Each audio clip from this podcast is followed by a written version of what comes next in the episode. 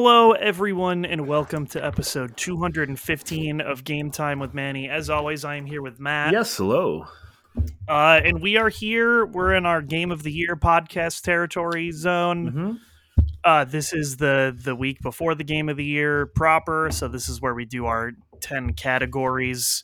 Uh, and we usually do top threes for those. I know Matt did a top 10 for one. Right. Uh, And I you know, also did a top one sometimes for you can't one. contain it. So Okay, see? yeah, yeah. Uh, Sometimes you can't contain it or it can't contain enough. exactly. So um, Yeah. uh, no news to talk about, and really games like Manny. You finished God of War and playing a little Need for Speed. I've just been primarily playing Pokemon, and I guess I did finish God of War as well this week. Uh, but yeah. um, not really a lot to say. Pokemon, it, it's just more Pokemon. I don't want to sound dismissive, but I think we've talked about Pokemon enough. So. We have. Uh, so I guess do you want to just get into the categories? We can just get into the categories. Um, now this is the category that like I we usually start with best old game of the year. Uh Uh, huh. uh, this is very simply like games that we played this year that didn't get released this year. Um, this is one of the more meaningful categories for me because I just play a lot of older games. You, on the other hand, you typically play a lot more newer games. Correct. Now, do you think this year, 2023, because I know you said your goal is to play a lot more older games, uh, do you think maybe next year this list will be a little bit more meaningful for you? Yeah, next next year I think this list will matter. I Mhm. mean, like literally, I just I didn't do it this year because I was like, I don't know that I can do that for a third year in a row because it would just normally be DJ Max Respect again Right. because they they keep supporting it with DLC and they also announced that they're supporting it until at least 2024 now. Uh, but I did not put that on my list because I was like, I did that two years in a row, and I just put three new old games on instead. Okay. so Uh, that's because I could have also, you know, I could have also done Ultimate Chicken Horse. I didn't think about that. Some of us played a lot of Ultimate Chicken Horse this year.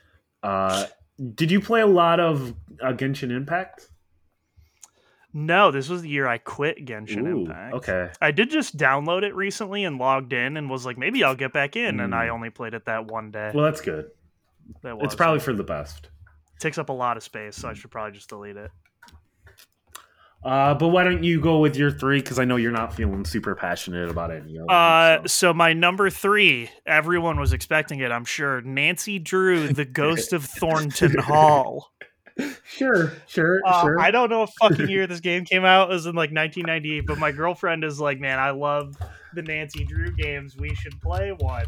And I had watched Abby play some Nancy Drew games at Giant Bomb, and I thought they were like moderately intriguing. And so I, she bought a three pack of them on Steam, and I made the mistake of picking the one I had not seen someone play okay. this game is so whack. I know that doesn't mean it should be top three, but it's one of the only three old games I really played that were new. It, it, like it is everything that is wrong with old adventure game design. Just like pixel hunting, like weird, insane puzzle. There were a couple of times where a puzzle came onto the screen, and I was like, "We're not doing this," and I just looked it up because I Hmm. was like, "This is what the fuck." I'm not going to solve this. And like then the plot made no sense and there were like ghosts and everyone is really mean to Nancy Drew all the time. I don't know. People claim that these games are very good. This was not one of those. I Hmm. don't I do I do not think. Uh, high praise, high praise, top High, three. high praise, high praise, top 3. it's okay. The other two were very good. Uh number 2, Casual Birder. Excuse me. This yeah, Casual Birder. It's like Casual Murder. It's uh it's a game for the Playdate. Uh, Oh. it is one of the first. It's one of the games that you first get on the Playdate, so you don't have to wait any time for it. And it's also the only one that's not like really a shorter arcade style game. It is like a. It actually kind of reminds me of um, Link's Awakening, not in the way it plays, but in like the style of the characters and the the world. Uh, but you play as a guy who likes to take pictures of birds okay. and uh, you have to take pictures of all the birds in the world, Pokemon Snap style. Uh, and it was it was fun. It took like a couple hours to beat, and I it was the one. It was my favorite playdate game out of all the ones that I played and completed. Uh, just because it was like a narrative adventure game that showed like hey sometimes people when they start making more games for this thing can make like weird little narrative adventure games. I don't know it had a sense of humor. Taking pictures of the birds is funny. It had a lot of like weird bird puns and like interesting characters to look at. Um but yeah it was a fine little thing. I it, technically i would have said it came this year because my playdate came this year but the playdate officially released in 2021 so i was like ah Okay, I would. That's Whatever. literally what I was gonna. I was gonna ask is like you really didn't have a chance to play it until this year, so I think you could have called it this year, and like I don't think anyone would have cared. i could have but it, it was a, it was a fun game um so i that is why it's here Okay, and then my my num- my number one was until dawn Right. which i talked about recently i that game is tight i like that game a lot i played the first like couple minutes of the quarry we'll see Oh. where that goes Oh, that that reminds me. I actually did start the the quarry with my girlfriend over the weekend as well. nice We played a couple hours of that. So yeah, and like that one's also weird because like i have seen most of it Mhm. up until the bad ending so it's like less like super exciting for me to be like ooh what's gonna happen because i like mostly already know so so did did you finish? You finished until dawn, right? Yeah i finished until dawn. I got the ultimate ending. Nice. So everyone survived. yeah i had to redo it though. I, yeah, I was gonna say the first time I did it, everything was going well, and then I think and then you make that one choice Yeah. and everybody dies Yeah. and you're like oh oops everything bad. fell apart in the last half hour, which I think the game is kind of designed that way. To be honest, it is but it was really fun like literally Mm. minutes from the end like Yes. a minute and a half from the end is when i basically killed every character and i Mhm, was like oh and then i redid it and it took so long it took like over an hour for me to do it and then it like didn't really change the ending at all But you, and i was like all right that wasn't worth it i mean i got a gold trophy i guess so I was gonna say, but you probably got the trophy out of it, so yeah i and i, I did like the game i Mhm. mean um that's a game you should play with other people. Like that is not Yeah. a game to play alone, which I did the Mm, first time. I am not playing Oh, yeah. alone this time, though. no no um so yeah that's cool Mhm. uh those are those are mine what do you got for your old old game This is the one that's my top ten. It's always going Yes, to be my top ten. I won't go through and like talk about each one a lot, but I at least want to like at least read out my top ten. Uh, number ten is uh, Infamous Two. okay yeah Not as great as the first one, but I still think it's still fun to play. It's still a great Yeah. game. It's just the first one is a little better. Mhm. Uh, Devil May Cry, the original. the Ridge. I it aged extremely well. I was really impressed with how, how well it aged. Uh, number eight was Forza Horizon, the first one. Once again, I was just impressed at how well it uh, like it just it it aged extremely well. Uh, number seven was Metroid Dread, um, Mm. a really good Metroidvania. I remember I I can't remember what they were called, but those like the kind of the unique aspect of the Metroid Dread game with those things The the Emmys. the, I hated those, but like once you like outside of that, this is just an incredible game. So Mhm. uh number six, Resident Evil 4. Okay. I really kind of struggled with it the first time I played it. I decided to give it another chance, and I'm so glad I did. I, I really enjoyed my time with it the, the second time through. Mm. Uh, number five was Bioshock. Uh, yes. uh, great story. I don't. I don't think I need to talk about Bioshock. Everyone knows about Bioshock. First time I played through it, great. Uh, number four, Bayonetta two. Mm. Uh, number three, uh, God of War, the original. Okay. Yes, you did play that. Uh, number two, Super Meat Boy. Super Meat. Boy. Probably one of my proudest accomplishments, uh, not just this year, but just like with gaming all time, is beating this game. It was rough. Mhm. It was tough. Yeah, it's tough. It's a tough, Oof. tough nut to crack. Uh, and the number one was Mark of the Ninja. Mark of the Ninja. People love Oh, Mark Mar- of the I, Ninja. I, this was one of those games that I, it was a long time ago. It was like almost a year ago that I played it. God, I just obsessed about this game when it first came out. Like all I wanted to do was play Mark of the Ninja. It's just so well designed. It's some. It's it's one of the best stealth games I've ever played, and it's a 2D platformer. Just Mhm. great, great, just a great game. I will say that one thing your list has done is made me realize that this was the longest year of my life because I don't know that I would have remembered that you played half of these products. Mhm, mhm. So Uh, that's crazy. uh, yes, if you remember, Super Meat Boy was like way back in February, and Mark of the It Ninja. was I so I do remember Super Meat Boy. Mhm. Uh, and I like vaguely remember you playing God of War. Mhm. Definitely remember Devil May Cry. That was one of the more recent ones. I think that was over the summer. Yeah. You played Resident Evil 5 was this year, right? Yes. That didn't make it? No.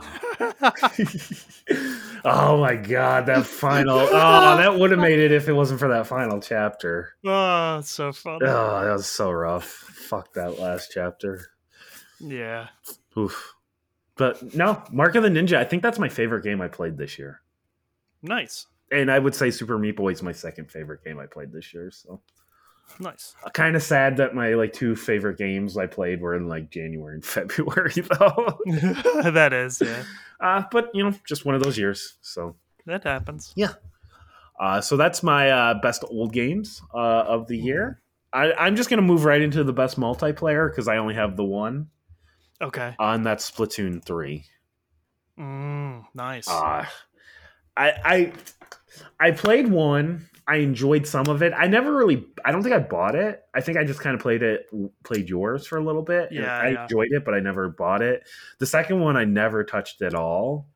Uh, but this one, like, I decided to kind of pick up play, and God, I just became obsessed with it. It just it made me sad that I had to put it down and start playing other games. yeah. Uh, but it came out right at a time where like it, it was like September, right?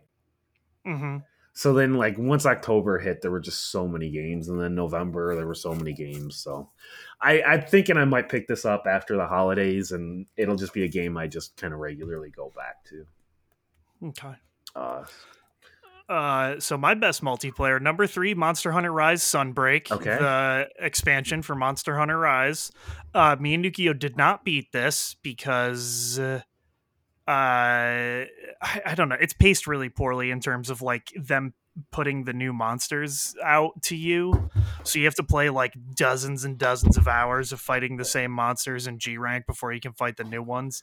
And we like barely got into the new ones before we just were not really playing it because a bunch of other stuff was out.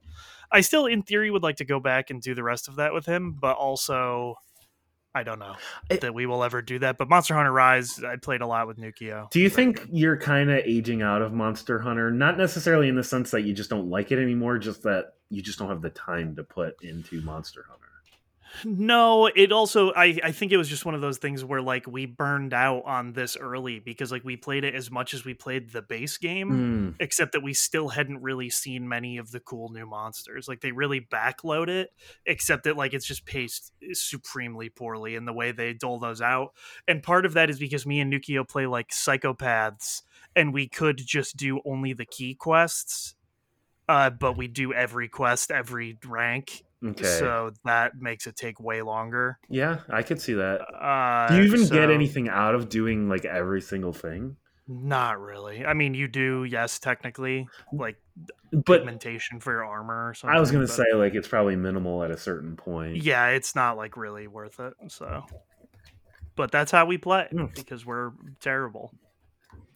Uh, so yeah, that that that is a very good game. I will not begrudge it. Me and Nukio playing it like weirdos. Um, but yeah, this Monster Hunter. I like playing Monster Hunter. Played a lot more with Nukio. Uh, number two is Across the Obelisk, which is a stop me. You've heard this before. Card based roguelite What? uh, that Justin and Nukio were like, "Do you want to play this with us?" And I said, "Sure." Uh, and it is like it's set up like Darkest Dungeon, sort of like that's what the look reminded me of, where it's like four people in a row, Okay. and like the way the way you fight the monsters. But then you have cards, and each character has a specific um like class that they play. Um, and the way we did it was Justin controlled two characters, I controlled a character, and Nukio controlled a character. Um, and you know, you just go until you die, and you can unlock other versions of characters, unlock more cards, more artifacts, and things like that. Uh, and so the first time we played, uh, it went for a really long time, like four or five hours, and we lost. And I was like, "Oh, that was cool." They're like, "Yeah, we should play again." The next time we played, we beat the game Nice. because Nukio and Justin had played a bunch more than me, so they just had like better classes and like knew what to do. So the second time we played it, we beat it, and then we just kind of like didn't go back to it after that. Um, Had but Justin it was, it was an interesting game. uh, sorry to interrupt, but had Justin and Nukio beaten it before, or was that their first time as well? Uh, I think they beat it by themselves, not together. That's gonna so they so they had already beaten it at least once. So Yeah. Okay. yeah. Um, but yeah, I mean, it has a ton of content in it. If that's the kind of thing you're looking for, I probably would not have picked it up if it was not for them asking me to play. Uh, but it was it was a cool it was definitely a cool game. It was interesting to see like a card based game be made like co op multiplayer instead of like a versus thing, because normally that's not the way that would go. right, Uh, but no, that was that was fun. And then my number one uh, Splatoon three. Hey, and because- Splatoon is so good. Oh my god, I it's a fucking good game. Yeah. I made Calvin addicted to it. It's literally the only thing he does is play Splatoon 3. He is like max character level and like completed the entire catalog and now still is going.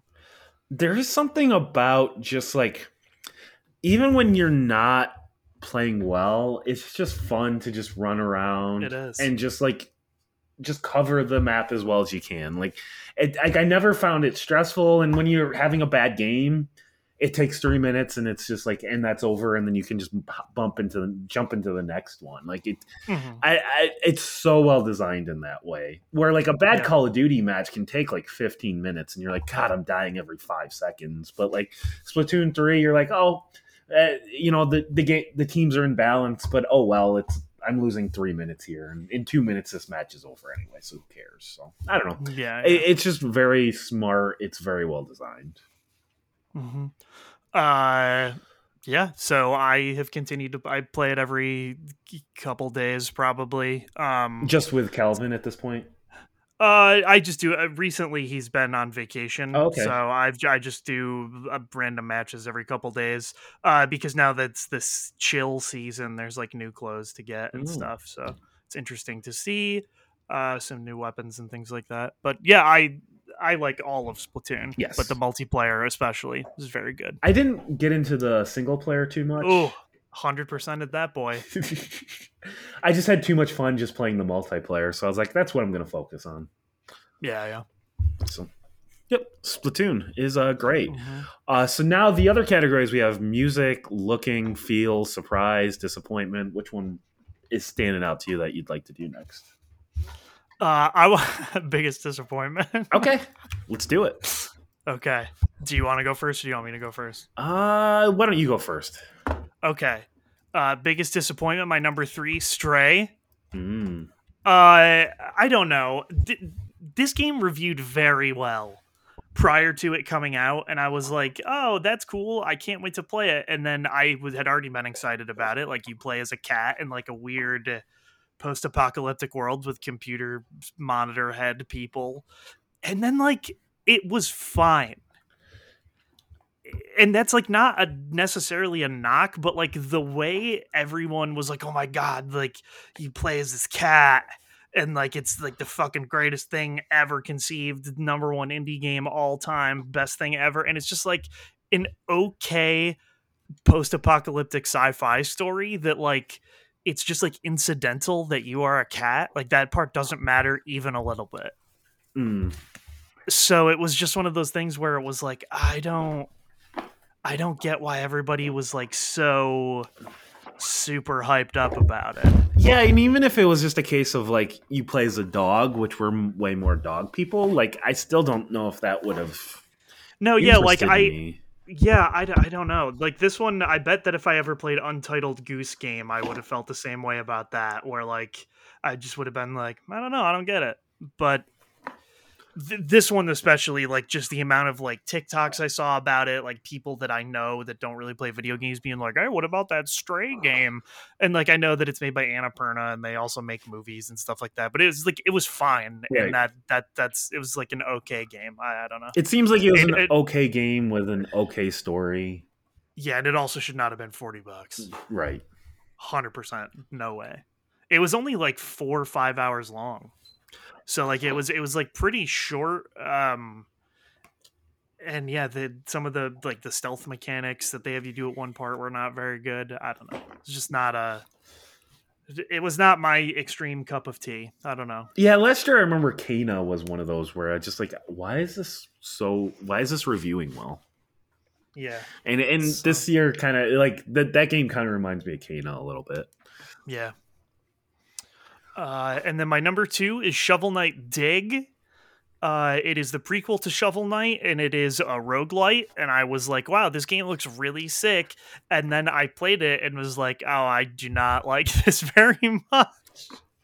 Mhm. and it's not even like a fault of the game it's just like because it is a roguelite and it Right. is, um yeah i don't know they did this with their shovel knight uh pocket dungeon as well the puzzle one um where like that game is fine but then like you rapidly unlock all of the roguelite elements and then it is just like pure masochism at that point like I, I don't know like it feels like you unlock all of the unlockable stuff like immediately and then it's just like ah now you gotta get good or get fucked and yeah i don't know like the controls to me don't feel super good in shovel knight dig.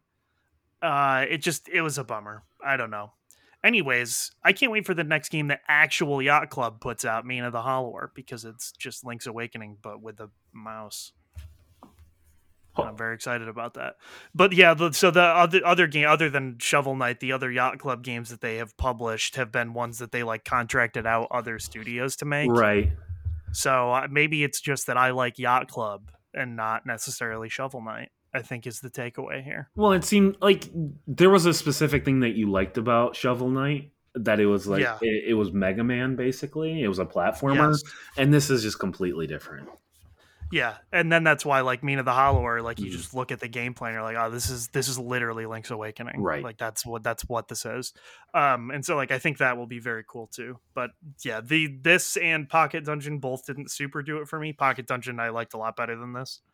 Um but yeah, it's just one of those things where like watching the pre-release footage, I was like, oh, this is really cool. And they like sort of obfuscated that it was a roguelike for a long time. And then when they said it was a roguelike, I was like, you know, maybe I'll still really like it. And then no, no, thank you. Uh, and then my number one most disappointing game, Pupperazzi. What the fuck? this game is not very good at all. I forgot this game exists, but I do It's- remember you not liking it. It's fucking coming out on Switch like this week. And my hot advice is don't buy this product on the Switch or anywhere. Hmm. Uh, it might still be on Game Pass. I, dude, I'm the I'm the core demographic for taking pictures of dogs. That's me. Hello, and this somehow misses that mark. The dogs don't really animate. They're not like very good models. They're just doing weird, random shit. I don't. It just none of it felt very good or fun. Uh, the the environments aren't very large. It just it, all around not good. I was very excited for Pupperazzi. Not good. That's my. That's it. Did you you didn't buy this, right? No, it was on Game Pass. Thank God. Yes. Uh, I think it still is on Game Pass, but it just yeah, I I don't know, man. It um yeah, I- it just was not very good, and like especially uh, the fact that the dogs weren't even animated mhm. made me just even more like, what the fuck? It could have just been Pokemon Snap with dogs, and that's all. Literally. if, if it was that, it pro- it could have made your top ten list, and it couldn't even hit that mark. exactly. So yeah, It could couldn't even, couldn't even do that. Mhm. So that's why it's just like, wow, this is a bummer. hmm All right. Uh, what about you? What do you got? uh, I a couple of my games. Mm-hmm. I'm pretty sure you were disappointed as well. Okay. Uh, but my number three is uh, Gotham Knights. I wanted, I wanted, and still want this game to be good. I I didn't have high hopes for it. I didn't have super high hopes for it, but like it didn't even hit those marks. Like That's so shitty, I man. know, like all I wanted was just like an updated Arkham Asylum, a game with like updated Arkham Asylum combat, and they couldn't even hit Yes. that. They couldn't even hit that. Instead, it's just ah. like the game is just kind of set up where like you go out on like night raids, and then like everything that you you do on the raid is just like this procedurally generated content. So then what happens is none of it's interesting because it's all just procedurally generated. I get Oh, that Nice. I get that it's like meant to be a live service game and it's set up that way, but like that doesn't make it good. I, Yeah. I would have much preferred just a simple 10 to 15 hour like just like story like Arkham Asylum type story or go the other way and just make like a Mar- Marvel Ultimate Alliance clone. Mm, hmm That would have been really cool but with Batman characters. Yeah. But instead, they just went with this just like live service and it's all procedurally generated. And I just never like procedurally generated content because it's just Mhm. never as good as like if it's like handcrafted. Yeah. Uh, and and also, as I keep saying, like how could the combat not be as good as Arkham Asylum? Arkham Asylum came out 13 years ago. It happens. Uh, you know, Yeah. I know. Uh, my number two was Tunic. Mm. I know, like, I think I was more disappointed in it than you were, but I don't think you like this game should have been in our top 10 list, and it definitely is not going to be in mine. Yeah, it will not most likely not be in mine either. But Uh, like, visually, I, I really like the visual design of this game, but like, there was just something about it that just never clicked with me. And then I don't remember, I think it was like the quarry or something like that. I can't remember the like the section, but it was all like black and white, and like, unless you were wearing a mask or something, like, you, like it, like the environment hurt you. Mm-hmm. I, I just stopped playing the game at that point. Mm, yeah, you didn't even get to the point where I was like, I literally don't know how a human would beat this normally. yeah i just i just there's just something about it that just didn't quite click with me and I, I and this was a game that you and i just kept talking about I was very excited for this game, and I did Mhm. like it f- for most of the way through. But then, like, yeah, I don't know, like all the. I found the like weird extra stuff on the periphery, like about Fez, really cool and Mhm. interesting, and that stuff did not do it as much for me in this game. So yeah there's just it, it i think for both of us it was just missing something and i don't know what Yeah. it was but cer- certain games just have that x factor and this game just didn't have it so yes, uh, and then my most disappointing game was bayonetta 3 I knew this was gonna be it for you. I it just in every aspect it is worse than the second one. It's not Well, a I- bad I game, know. but like I think it's pretty telling that like it took me a month to beat a 10-hour game and you still haven't finished it. No, I don't even know if I'm gonna. Yeah, exactly. It- but it's like it's 10-hour not. I don't. I'm not even disappointed Uh-huh. by it like you are. I just like I got halfway through it and I was like, I don't know. What if I just played Need for Speed? What if I just played a better game? Yeah. Well, exactly. Yes. I mean, 100. percent It's also one of those things where like. I didn't play Bayonetta 2 on the Switch. I played it when it originally came out on the Right. Wii U. But like just I this year, man, why does Bayonetta look like it does on the Switch, man? I don't even care about the visuals. Like how is the com- I do. how is the combat worse? The characters like they're less interesting. The story was worse. The level design was worse. Like there was just nothing like in a sequel. Like a, sequels need to be better, and it, this was a step back in every way. Look, man, platinum games have been rough as fuck for like a couple of years now. That's so right. I was like, you know, uh, I was like, this is gonna be fine, and Mhm. I do feel like it. This is fine. Uh, It's I- okay. I I would say it's probably a three and a half, maybe four star game, but like Bayonetta two was like what was it top three for me or Yeah, I top so. five? I I don't remember. I'd have to scroll up, but like it was a, it was in my top ten. I really enjoyed like everything about it, and I went through and like replayed all of Bayonetta two again. I, I don't want to play Bayonetta three ever again.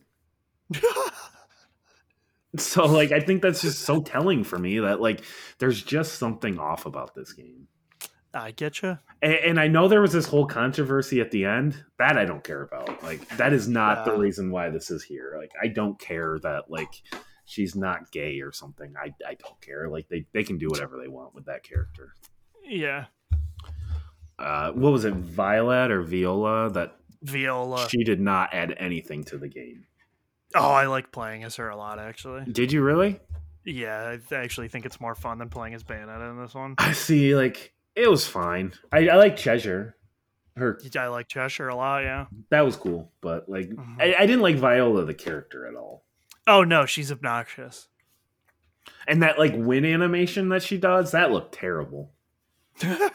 after every battle, you're like, why did they design it this way? That looks awful. But anyway, Bayonetta 3, the most disappointing game of the year for me. Okay. Uh, I guess with that, we should probably just do our uh, best surprise. Uh huh. Yes. Um, I'll let you do that. I have a feeling there might be an overlap here, but we'll see. There could be, or there could be. My number three is Marvel Snap, Okay. uh, the mobile Marvel card game. I remember seeing it as an ad when it was in early access, and I could not get into it, and was like, "This looks fun. I would play this while taking a dump."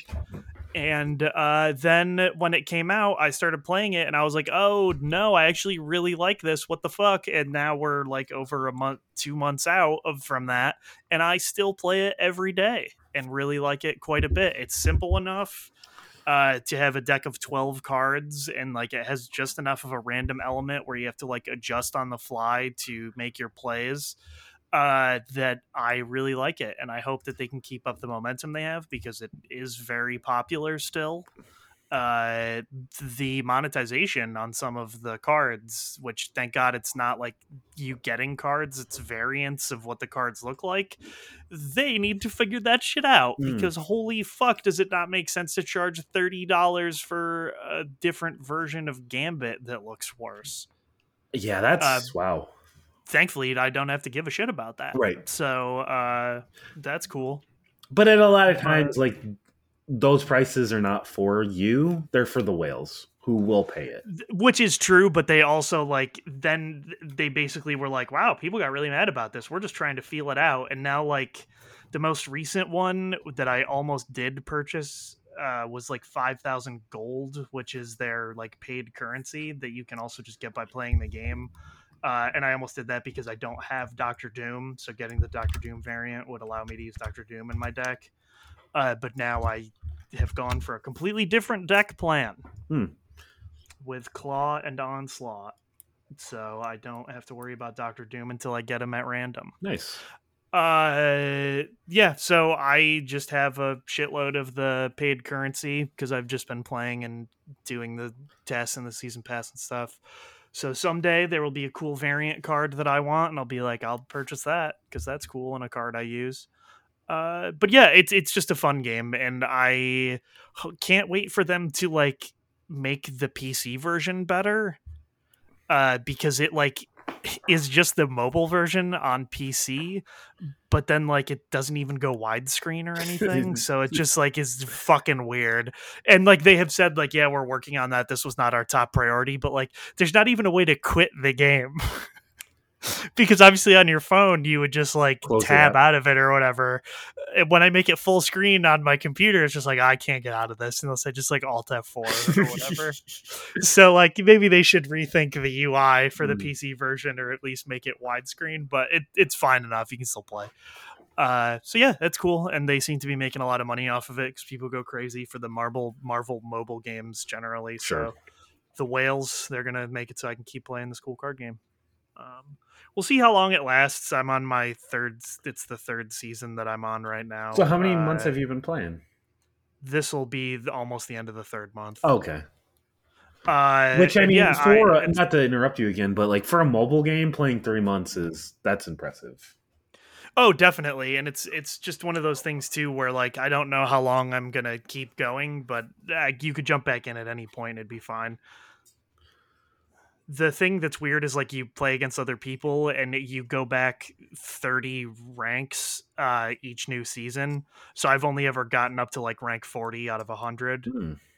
Um, I actually hit rank 41 today, so I can I might actually be able to get to 50 if I don't suck butt for the rest of the season. But we'll see how that goes.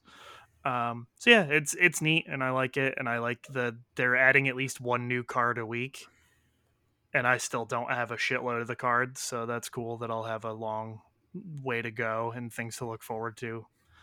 Um, yeah. And then my number two best surprise, Splatoon 3. We have kind of talked about this a lot in general, but it's just one of those things where, like, I played the first one, I played the second one. Neither one really did it for me. I wanted them to because everyone else seemed to really like them, and I just couldn't get into them. And then three, I like I said, I play every couple days, and I just I really like it, and it, it it's good. Yeah, we both just like uh, it just clicked with us, and I I don't think we can explain why. It just it all came together, and maybe it's just like uh, a part of it is just like where we are in our lives. I don't know. Yeah, maybe. And then like I hundred percented the single player. I played a lot of the weird card game they added. It's just a, it's a weird it's a weird thing where I liked every aspect of that game, and I can't wait till they put out the DLC. Uh, and then my number one best surprise, Vampire Survivors. even though I technically it was my best surprise from last December when I saw like four people on my Steam's friends list playing this game, and I was like, "What the fuck is this?" And I looked it up, and it was three dollars, and I said, "This can't be a good game." they must have got it because it's three dollars, right, right. Uh, and then it is awesome and it kept going and i was like wow this game actually rules came out in 1.0 this year uh, i completed everything in it and i still have to play the dlc but it it's just it's a good game Mhm. that's bullet hell but you are the hell yes, uh, and i love that game and i'm glad that it was three dollars and now it is only five dollars it's just it's, I, do- it's impossible it doesn't make sense I think- it should not be good but it is I disagree. I think the game's just okay. oh yeah Yeah, yeah. Okay, good. so yeah, it's it's okay. It's okay. It's okay. Um, but I can't believe it. It Mhm. just it blows my mind that that game is uh Why is it good? exi- exists. Why is it Why good? is it makes, good? No, makes no fucking sense. Uh, I just remember like looking it up and being like, "This is a three dollar product. There's Uh-huh, no uh-huh. way. That, there's no way this is good." Yeah, And then I like so, kept seeing articles about it, and I was like, "I'll give it a shot. It's three bucks. right. What's the worst that could happen?" And the worst that could happen is then I played for like fifty hours. Yeah, there's So- there's something about it. Yeah, Vampire Survivors, my number one Mhm. uh, best surprise. Nice. Uh, my top three, they're all uh, they're all Game Pass games that I only really Oh. gave a chance because they were on Game Pass, to be honest. And I, I'm really glad I did though. So, um, my number three is Infernax. Oh yes, Uh, it's the the Cas- Castlevania, specifically like the Simon's Quest uh, Mhm. clone. Uh, I don't. I know I'm gonna say this a couple times, but like certain games just have that X factor, and I don't know why, but you just kind of like they just work. They just click with you. And this is just one of those games where, like, I will admit the combat's nothing special. Even the platforming's nothing special, but like there's just something about it. And I think for this, it's the exploration. It's that like it's the exploration, but then also the uh the stress of being like, oh god, I'm about to die, but I have all this experience. I don't want to lose it. All I have to do is get to this save point and like I have a comp and like then I can kind of like save everything I've accomplished. And like this game just kind of nails that feeling where it does get a little tense and then and then you like get to that save point and there's just like this relief and there's this like rush of like hitting that save point. Uh, so like I just really enjoyed just kind of running around the world exploring and leveling up. Uh, definitely my favorite uh, new Metroidvania that I played this year. hmm Uh, number two is a game that you might be familiar with. It's a game called Vampire Survivors. I've never heard of this. now, what you do is you just walk around and then like like projectiles shoot out of you. You don't even have to control the projectiles. You don't have to hit a button. You just walk around, and that's all you have to do. And Mhm. it's obsessing. It's like I'm just obsessed. I was obsessed with it. I Mhm. don't fully understand why I was obsessed with it. And I feel like you're probably the same way. It is Mhm. so simple, but like I think it's just the ultimate power fantasy. Yeah. Uh, where you just start out like n- just the projectiles at the beginning of the match just are so shitty and it's just like it, it they barely do any damage and they, they move so slowly and then like 30 minutes later you are just a walking broken tank just destroying everything in your path and it just it's so rewarding hmm uh, it is definitely uh, my second favorite um roguelike that i've ever played Mm-hmm. outside of Dead Cells. And I think Dead Cells also did a great job of like go you start out so weak and then like by the end of a run like you just feel broken. And i, I feel like this game does that as well as dead cells does. Hmm and then my number one game was uh, nobody saves the world. Oh yes. uh, this is the only game I 100%ed this year. Although I did come very close with Vampire Survivors, and I might go back to it at some. I'll probably go back to Vampire Survivors, but as of right now, the only game that I've 100%ed was Nobody Saves the World. Hmm. And I think it it just kind of scratched that like Ratchet and Clank itch a little bit. Where Ratchet and Clank, you get like all these like new weapons, and then you can just like you use the weapons and you level them up. Uh, Nobody Saves the World does that, but instead of weapons, they're like these character sprites. So like you're a horse, you're, you're a ghost, or you play as a turtle, and then like the more you play as these like these characters, the more they level up and the more broken they get. And I just found it fun, just like leveling up the characters and like swapping like character abilities. It just it was just so well designed, and it was just like this open world that you just kind of like roam around and get experience and kill things and just kind of experiment. I it, it just worked for me, and it was just so well designed. And I think it was made by the same people who make the. uh oh god, what is the uh that wrestling Metroidvania? The Oh, Guacamelee. it's guaca. It's the It Guacamelee. is. It's the same people, who make Guacamelee. Yeah. Uh, which I liked Guacamelee, but this game just this is their the best game they've made. I, I'm willing to say that it's just a really dumb fun game, and I think you would even find some enjoyment out of it. yeah, probably. Uh, so uh, my my three games, all three games were just on Game Pass that I just decided, you know what, I'll give it a try. It's on Game Pass. What's the worst that can happen? And I I loved all three of these games. So uh, Mhm. I, Game Pass just kind of like that's what I love about Game Pass is sometimes you just like you just download something and you just try it because why not? So I was gonna say for me, most of the time now, Game Pass is like the oh, I was gonna buy this, but I guess not now because it's on Game Pass machine. Yes. Uh, I did see that some people were complaining about Game Pass not having any new games for the second half of the this month, but like Mm. it's still great. I I, Yeah. I still think Game Pass is absolutely worth it. If you have a a decent gaming PC or an Xbox, you should have Game Mhm. Pass. So, Yeah, yeah. Uh, so nope, those are my uh my three best surprises this year. Okay. Uh, let do you want to do like best looking because that's another one that like Sure. uh like that that's not like any like major spoilers or anything so No, yeah. So I for me, my three I don't know. I'm not gonna have a lot to say about it this year. I just people say the Switch looks like garbage, and then you look at games like Bayonetta 3 and Pokemon Scarlet and Violet, and they prove that. Uh, but then there are anomalies. So my number three is Kirby in the Forgotten Land. Illegally good looking. I Oh. don't understand. They just the art style somehow. If the art style is right, it looks totally good on the Switch. I- uh, and Kirby, I like it. i will say but that's like that's the nintendo magic That is that's the secret sauce. uh because bayonetta 3 and pokemon do not get the nintendo magic because they're really not made by nintendo so. But Pokemon should get the fucking Nintendo Magic. Pokemon should get like the better like that should be the best looking game because it's the most profitable franchise of all time Yeah, but they don't get that. No. Anyways, Kirby got that special sauce, and it looks tight. It's very colorful, um, post-apocalyptic world fun, uh, but also just like super colorful and weird and dumb because it's Kirby, and so that that looks very good.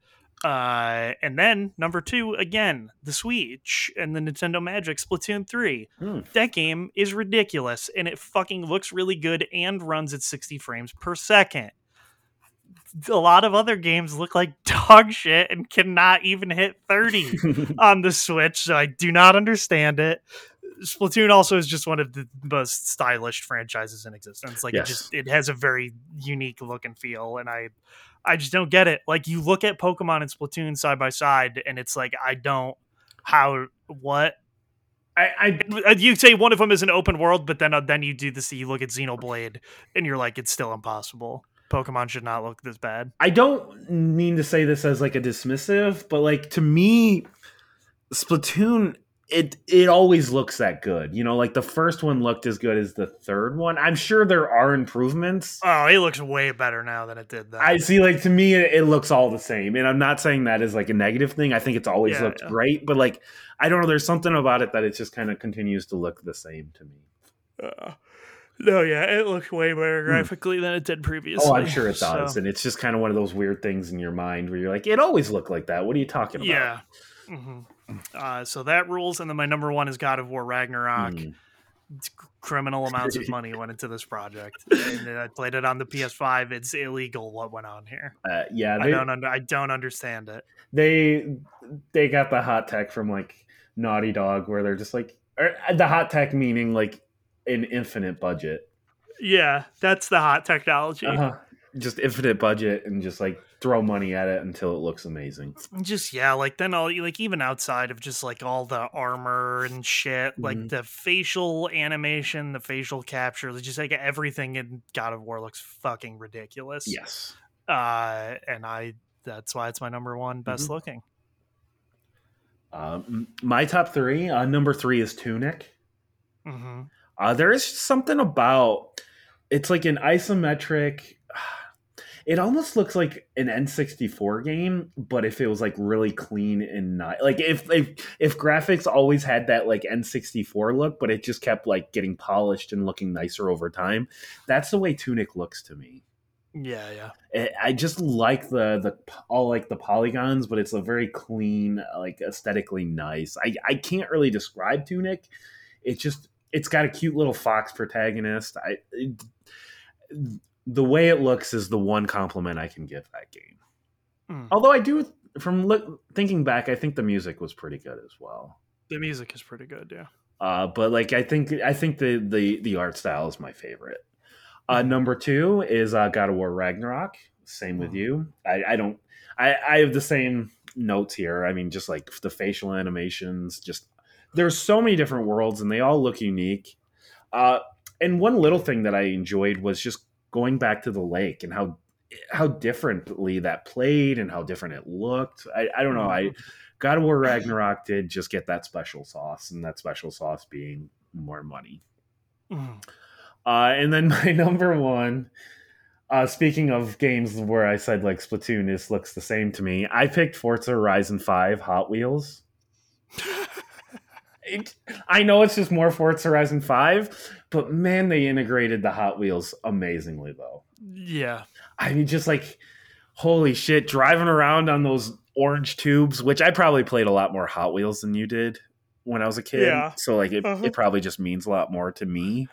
But yeah God, it's just like it. It almost took me back to when I was a kid playing with Hot Wheels and just driving around those orange tracks. And I, I love the way they designed it in every aspect. It just looked so good, and I, I, I don't know.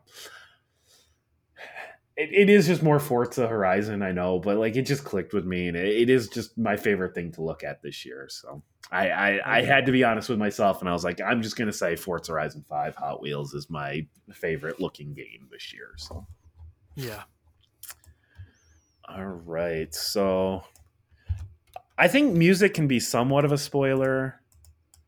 Uh, let's go. Do you want to go best feel, and then we can kind of just get into more of the story heavy stuff or the spoiler heavy stuff?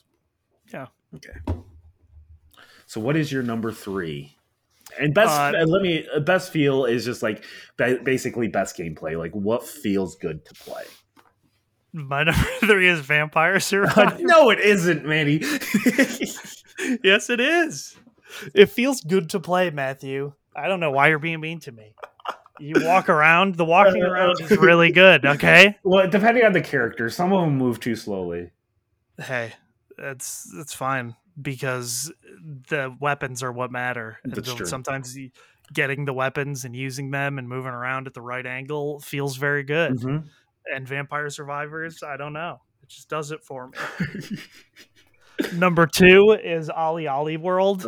Uh, and I say this because OlliOlli 1 and OlliOlli 2 are like fucking hard to play. Like they excruciatingly brutal because you have to like do the stick and like very specific movements of like half turns and full 360s and shit like that.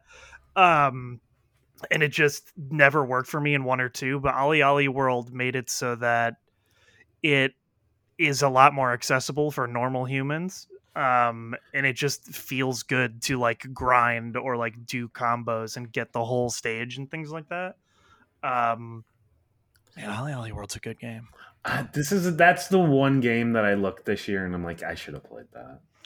Uh i like it a lot uh and it does feel very good because it like i said the previous two games like were the same gameplay it's just i couldn't do it. Right. whereas here it's like it's just more lenient enough and then they do get some like weird wild challenges but it's like you can uh go an easier path so you don't have to like break yourself to do things like that. It's just if you want to go for wildly higher scores and things like that uh, and then my number one best feel neon white Mm, if mm. a first person game about speed running did not feel good, it would not work.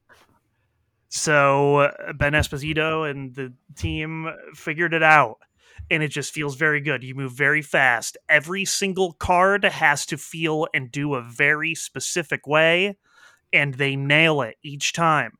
Each fucking weapon you get, the gun has to feel a very specific way and then when you discard it the movement option from that has to feel a very specific way and they always rule. Uh, and then you get to the end and they like unlock the secret sauce and it's even cooler somehow and feels even better. I won't spoil that because you know it's just the very end of neon white but it god fucking damn neon white rules and it feels so good. Very exciting and that is what I have. Okay. Uh, my top three. Mm-hmm. Uh, number three is uh, Tiny Tina's Wonderlands. Okay. Uh, it is just like a first person shooter, you know, open world first person shooter. But I think it, it is definitely Gearbox's best shooter. Like it just feels good to run around and shoot. Uh, yeah. Uh, so and, and like it is better than Borderlands. I I, I can which Borderlands was never amazing. Mhm. Uh, I do think they're getting better with them, and and and Tiny Tina's is definitely like a great step in the right direction for that. It it is what it is. It's just you just run around and shoot things and get experience. It's just more Mhm. Borderlands, but it is they just tweaked the combat a little bit, and it is just getting a little bit better, and I appreciated that. Mhm. Uh, number two is Hor- Horizon Forbidden West. Okay. Um, they took the core gameplay that I loved and just made it a little bit better. The combat continues to be great, but now they just made like traversing the world better. Uh, I I will say they shamelessly stole um, the the Breath of the Wild glider, Mm. but I'm okay with that. Like more open worlds need to have that.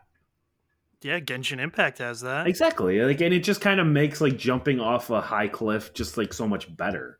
Then you don't have to worry about like you know like fall damage and dying. I don't know. You could just do it like they do it in Pokemon yes, I do enjoy Pokemon. because you just don't take fall, damage. yeah, yeah. fucking fall from anywhere, and it's just like, oh, it's fine now. I was playing. Although you can, al- you can also glide in that, so it doesn't matter. But it, Yes, I'm just saying, if you fall down, it's just hilarious. Where it's like, oh no, we're good, we're fine. it'll even in fact like if you fall down, it's like, hey, do you want to go back up there? And I appreciate I know, and it's like, Pokemon. yes, thank you. yes, because there's been a couple times where I accidentally walked off the edge, and I was like, thank you, Pokemon. hmm Uh, but not just that about the the glider. They also added a grapple hook.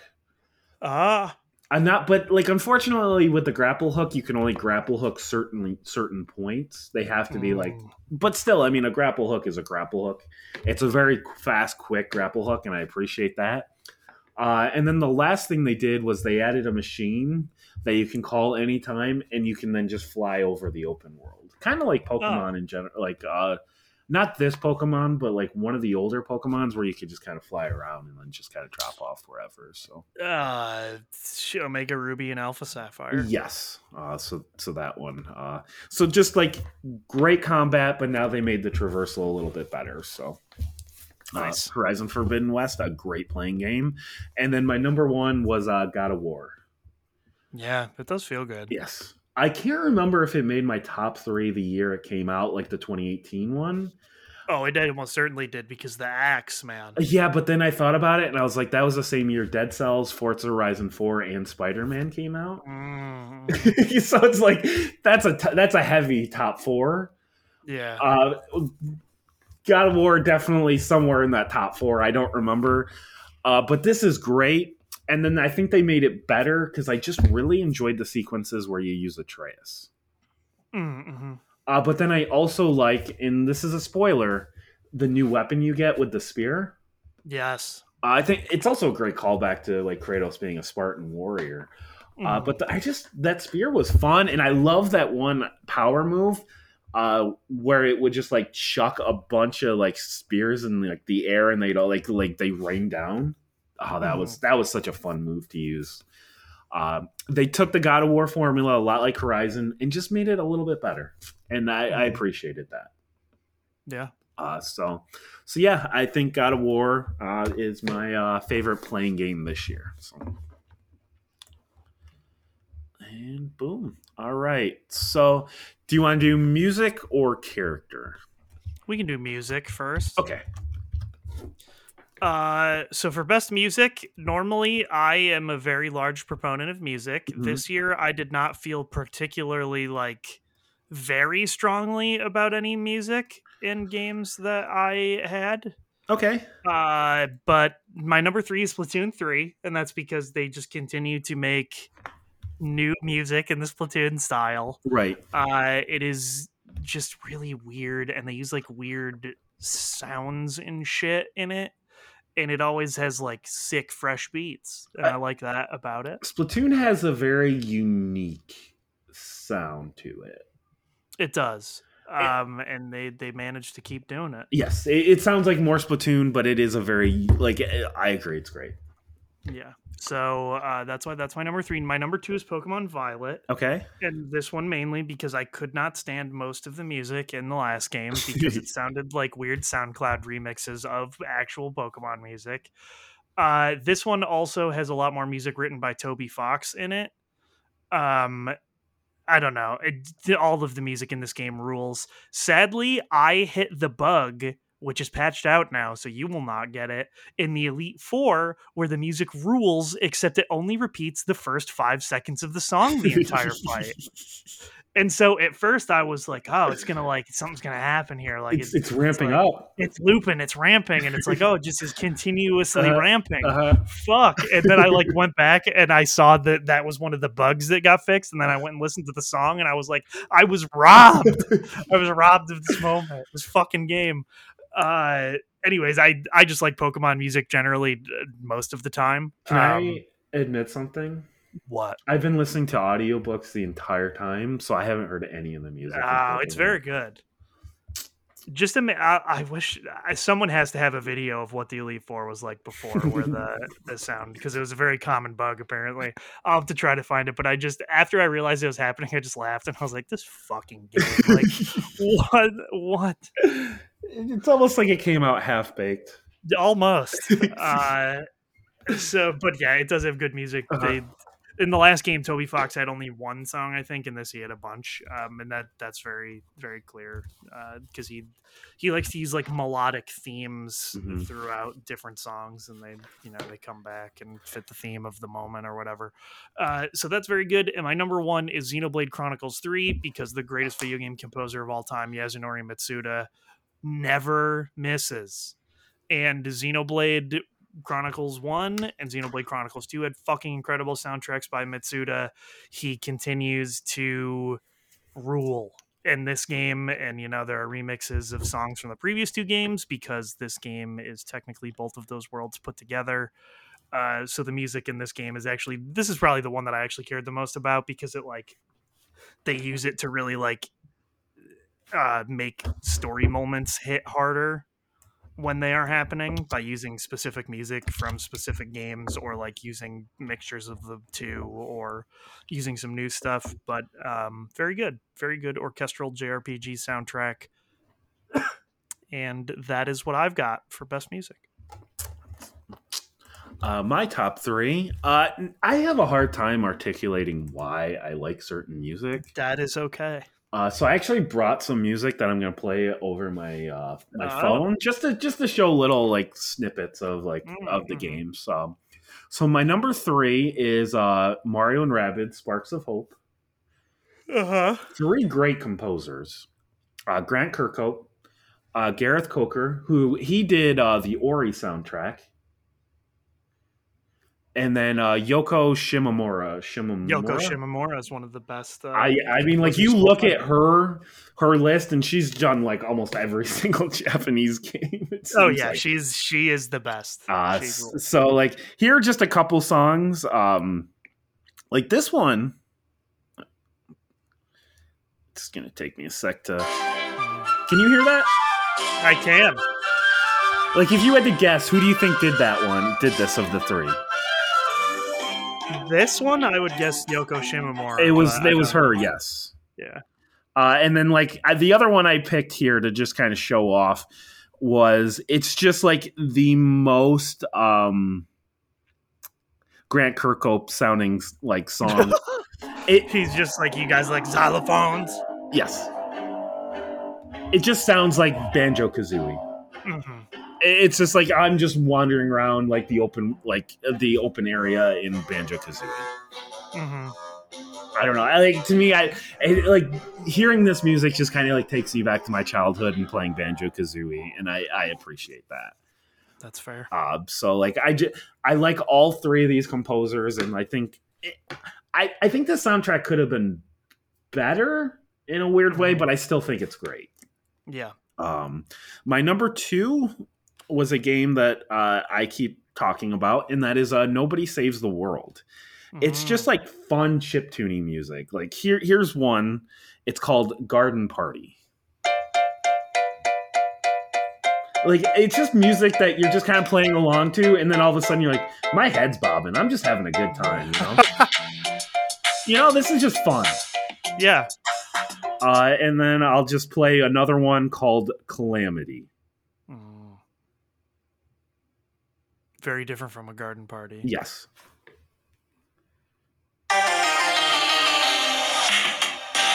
Just another one that you're just like you're just kind of playing along and you're just like your head starts bobbing, you know. Mm-hmm. So no, I, I, just think this uh, this soundtrack it was uh, great and it was done by a man named Jim Guthrie. I'm not too familiar with him, but it seems like he's a very popular uh, Canadian uh, musician. Yeah. Uh, and then my number one, I don't think I have to play music for because that is Splatoon three. Oh yeah, 100%. I think everyone knows what Splatoon sounds like. You know what it sounds like. But I did bring a song. The song is like the most Splatoon ass sounding song, and I think we just need to get a little taste of it. You know, that's just Splatoon to me, right? Yeah, that, that's just Splatoon. So, so there's there's your little Splatoon taste for for the day. So, yeah. Uh, so those are my three favorite uh, soundtracks. They're just like, especially like "Nobody Saves the World" and Splatoon Three. They're just songs that like your head just starts bobbing, and you're like, "This is just a good song." Uh, so nope. Uh, uh, one, two, and three. So let's uh, let's move into best character, Manny. What, uh, what are your top three characters for this year? Uh, my number three is Ratatoskr, and the squirrel from God of War Ragnarok. Okay, because he rules. I was not at any moment expecting for there to be a squirrel with an eye patch and uh-huh. a fancy little outfit on, but he was there, and I do love him uh, because he his whole thing is like he's got a he's like the caretaker of Yggdrasil, the world tree, and uh, he's got all these weird little familiars as well, but they all like represent different personalities and like some of them are just like really shitty to him all the time and so like if you stick around like near his little tree area you'll hear these things say like the wildest shit to him and they'll like get in all these kinds of crazy arguments um and i also liked his two side quests the one where you have to find the stags uh so that the tree doesn't get out of control and the one where you have to like get the Yggdrasil Drake spawns captured into the little boxes or whatever. Um and yeah he's just he's a fun character. It's one of those things where it's like oh this is like some good comedic relief. You have to like throw the axe to ring his little bell to get him to scurry out from the the branches and then there he is and sometimes some of his little weird little spectral homies are there to say some heinous shit to you Uh, but yeah, yeah, I liked Ratatoskr. I just love that first moment when you're like, "Who the fuck is talking? Who is?" That's what? I was. I was like, "What the fuck is this?" And then this little fancy lad Yeah, is there, and I was like, "This is the best thing that's happened it- so far." yes, it just like my face just lit up. I was like, "Fuck yes!" Yeah, and that's another one where like it looks so good and the animation is so good that you're just like, "Wow, this is a squirrel. This is awesome." Oh, what a great guy! I like him a lot. And also, I just think it's funny because the way he talks is like he could have manifested himself as anything, Mhm. but he just like chose a squirrel, and you're like, "All right, dude, I guess if that's what you're you, what you want." yeah, I mean, it works. It did. It, it worked. Mhm. Uh, and then my number two is White or Neon White, the main character of Neon White. Uh, neons are people who have died and gone to purgatory, and they compete in uh, the trials to see who will actually be able to go to heaven if they kill the most demons. Uh, and he doesn't really remember his uh, his past at all. Yeah, strange, I know. Amnesia, very good video game plot trope. Uh, he is voiced by Steve Blum, who is the English voice actor of Spike Spiegel, the main character of Cowboy Bebop, and anything Steve Blum voices, I like. Uh, and I don't know, I, Neon White is just like his whole story is interesting, and it actually really reminded me a lot of the story of Spike and Cowboy Bebop, where he's like a um, he was in a gang and then was betrayed. Uh, and it, it just he's a good character. I don't know. Steve Blum can voice and make anyone sound interesting to me. Uh, but yeah, he's the character you play as. He is pretty cool. And then the number one best character is Noah from Xenoblade Chronicles 3. He is the main character. And you know what? I'm not even going to talk about why he's so cool.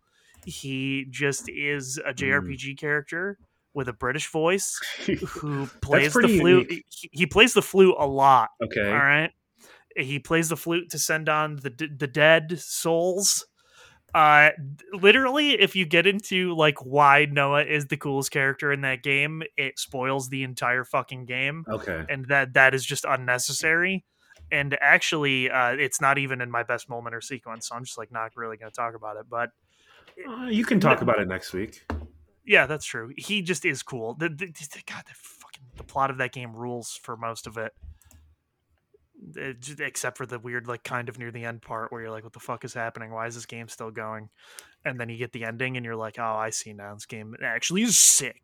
uh, but yeah, Noah, um, very good character. I I liked him a lot, and like, he's one of the only few JRPG characters where, like, I feel like most of the time there are only two archetypes, and it's like whiny sad boy who becomes like strong or strong boy who becomes a whiny sad boy because he realized he's like doing something wrong. Whereas like noah the whole time is just like the moral compass for the group and everyone's like why are we doing this? And he's just like because it's the right thing to do and they're like oh shit that does make sense and he just like never wavers in his beliefs and just always wants to do what he believes is right not like what is objectively the right or wrong choice, but what he believes is the correct choice. And I like that in a character. So Noah, Noah, the best character of 2022. the best character of 2022. Cool. hmm What do you got? Uh, my number three is from Nobody Saves the World, and it's the monk. Okay. The monk kind of reminds me of E Honda. That's probably one of the better ways to explain him. Not necessarily in the way he looks, but like when you tap the A button, his like hands like slap out in that like E Honda way, and that oh yeah, thousand hand slap. exactly it feels so good to just like just just kind of mash that button and just just fuck people up with it. I, I don't know. It's just a very simple, fun combat way to just kind of fuck people up with uh with that. Uh, I th- this year my characters are pretty much m- are a lot more like combat related and like how they gotcha. how they're implemented in the world. Because like narratively, not a lot of characters like stuck out to me. Yeah, yeah. Uh, my number two might be a little bit of a cheating, but like I picked Atreus Mm, uh, because like I do think at least the gameplay aspect like that got like fleshed out. Like you Yeah. never got to play as him before, and now you do, and I had so much fun playing as Atreus. mhm. Uh, but I do think like narratively he does kind of like he gets rounded out as a character even more throughout the entire game. But then like also, I, did you enjoy the combat playing it as him, or is it just more of a me thing?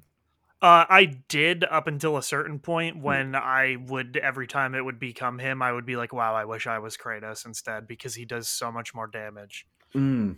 Uh, but no, I I think that they did a good job of making Atreus very fun to play as, and like giving him his own ability tree and stuff like that. And he just felt so different from Atreus's or from Kratos as well. Oh yeah, definitely. Kratos is the power. Atreus is just like a lot more speed, and I just found him to be a lot more fun to use. Yeah. Um, what I would like to see is them to do a spin-off where you play as Atreus in the next game. Uh, kind of like a Miles Morales where it's like a shorter like 10 to 15 hour experience and it's just Atreus. I just think the next God of War game should only be Atreus. It just even not not a spin-off, just Atreus in general. Just just Atreus because Kratos doesn't have a role anymore. It doesn't make sense. Anyways, I mean, it definitely feels like they're going that way, but like I, I still think like there's there's something you can do with Kratos, but right there, now, there is something you can do with Kratos, but they didn't set it up. no, they They, didn't. they set up Atreus's journey. yes, So like that's what I mean. That's just getting into the end of God of War. Mm-hmm. But like, I- yeah, I don't know. I I agree with you, and I think like because they fleshed out Atreus in the way they did, Mhm. there's no reason why he couldn't just be the main character of the next game. Like he, you know, like he. Spoilers for God of War here, I guess. When he gets Ingrid, you know, even though that's Freyr's sword, uh, like Oh. that is cool. That's very Mhm. helpful when he's just got the sword floating around him. The bow combat is very cool, and like when you get the abilities that they get way more stun for getting headshots, like super helpful. His melee is super quick, and he can like fuck people up with that. But then like once he gets his like spectral summons, oh, like and you can like just like send the wolves. Oh, on the wolves are so fucking good, and you can use the wolves when you're about? playing as Kratos as well. I know. Oh, I love that. As soon as I maxed that out, I was like, "There's no reason to max out any of the others. I'm going to use." I know. I did the same thing. Yeah. So like that, I just think they did a good job. And so like if they did have the next game playing as only him, I'd be totally fine with that. Yeah. I, I still like. I like the shorter experiences. I I would love a 10 to 15 hour like Atreus story. Yeah. Uh, and then my number one is a Pokemon. My boy, I don't know how to pronounce it, but Mabosstiff. Oh, Mabosstiff or Mabosstiff? Yeah, Yeah. I don't know. I don't know. I I just went into this game. I didn't look up any of the new Pokemon. I had no idea. And then I'm doing the legend storyline, and then like you just see this Mabosstiff, and I'm like, wait a minute. I have the original form. It hasn't evolved yet. That's what it's going to end up looking Mass- like. I didn't ma- know. Yeah. I was just like so excited because I think at that point it was like level 27 or 28, so it was going to level up like very soon. Yeah. Oh, when I saw that, I was like, "That's my that's my favorite Pokemon from this." He's I love him so much. I know. Is that like one of your favorites as well? Oh, definitely. I used him the whole game, Uh-huh. and then I also used. uh I can't think. I can never think of the name. Uh, Dachsbun, the Dachsbun. evolution of Dash- yeah, Dachsbun. I, I have that as well. I like it. I got disappointed because I like um Greavard, but then Houndstone, the evolution, I don't like Mm. as much. Mhm. It's just because I think it looks kind of weird. But like, yeah, three dogs, I'll take it. Uh, I I want to like Dachsbun. hmm I like the way it looks and everything, but like it's not a good Pokemon for com- for like fighting. Oh, I've I've like annihilated most of the Pokemon in this game with it. Oh, really? Yeah, it's fairy. It's fairy, but it's just like it doesn't hit hard enough. Oh, I don't know. Play rough rocked them. Oh man, I don't know. Yeah. I, I don't I like I even like changed its like uh its nature Oh, weird. and it's still just not quite doing it for me. Where Mabosstiff is just like that that thing just like fucks Oh yeah, up. no, he he fucks people up for me. So uh, that is definitely my favorite of, of all the Pokemon. I love Mabosstiff. hmm He is my boy. I do love him. Uh, so uh, we only have two categories left: uh, best story and best moment. Uh, yeah. Sorry, I was looking at something on my computer because apparently this is the second time this has happened recently. It's saying it can't save the backup locally, which is fine because it saves in Google Drive. But Mhm. I was just checking to see if I like had enough space, and I have. I mean, this podcast isn't over a terabyte, so I think we're gonna be fine. Uh, Uh, so yeah, best story though. best story. Best story number three for me, Splatoon three. Uh, it's so stupid, and I love it. Uh, you basically go down into this no man's land. I can never remember what the hell it's called, and there is all of this goo that has fur in it. And you got to find out why that is happening and try to remove all of it. In the end, it turns out that there are only th- there were people thought there were only two mammals left on Earth, and that they were the two cats, Judd and Lil Judd, that um are base they basically uh, are the cats that announce the winner and loser. Judd is the big cat, Lil Judd is his clone, the evil looking little one. Uh, but turns out there is a third mammal, Matthew, What? and it is Mr. Grizz, okay. the CEO of Salmon Run, whose voice you hear. And he you never see him because he didn't want anyone to know that he is a giant fucking bear. and it is his goal to drown half of the earth or more in his furry goo so that mammals can once again reign on the planet earth. And you have to stop him. And boy it is something uh, and then the, just the other parts of the story, other than that uh, final reveal there, uh, where you fight the three people from the Splatcast uh, because they are thieves and they think you're trying to like steal this treasure, but really you're just trying to stop the weird thing that might take over the Earth, and they're just stupid as hell. Uh, but like those fights are pretty fun, and I like the whole like you're a secret agent thing that they've got going on where they're like, oh yeah, agent, you gotta like save the world or whatever. Um, but that story very fun. Uh, number two, best story, God of War Ragnarok. Mm-hmm, I we both talked before the podcast about how the ending didn't really do it for either one of us, but I think everything leading up to that point Is great. is great. It's pretty good. Uh, Mhm. I liked the where the story went. I liked the reveals. I liked the dealing with Norse mythology aspect of it. You get a lot more characters in this one than you had in the last one, so there's a lot more chance for like banter and interaction between people. See more uh, Norse gods like Odin and Thor. I think the whole plot subplot with Thor is excellent. Um, even like meeting Angrboda, having uh, Atreus find out about the giants and like that kind of stuff is really cool. I even like the, like the, the the slower moments where like it's just like Kratos and Atreus just having like a more serious conversation. Yeah, that too. I mean, I I also like that you make up with Freya and get to Mhm. hang out with her a lot, so you get a lot of dialogue with Freya, and especially after the game is over, since you are only with Freya, you get a lot of new dialogue from that as well. Uh, and yeah, I just overall, I think it's a very good conclusion to that plot they had started. Everything came full circle. It just might not have concluded in the way that I, I don't even know what I wanted, but it's not how it ended.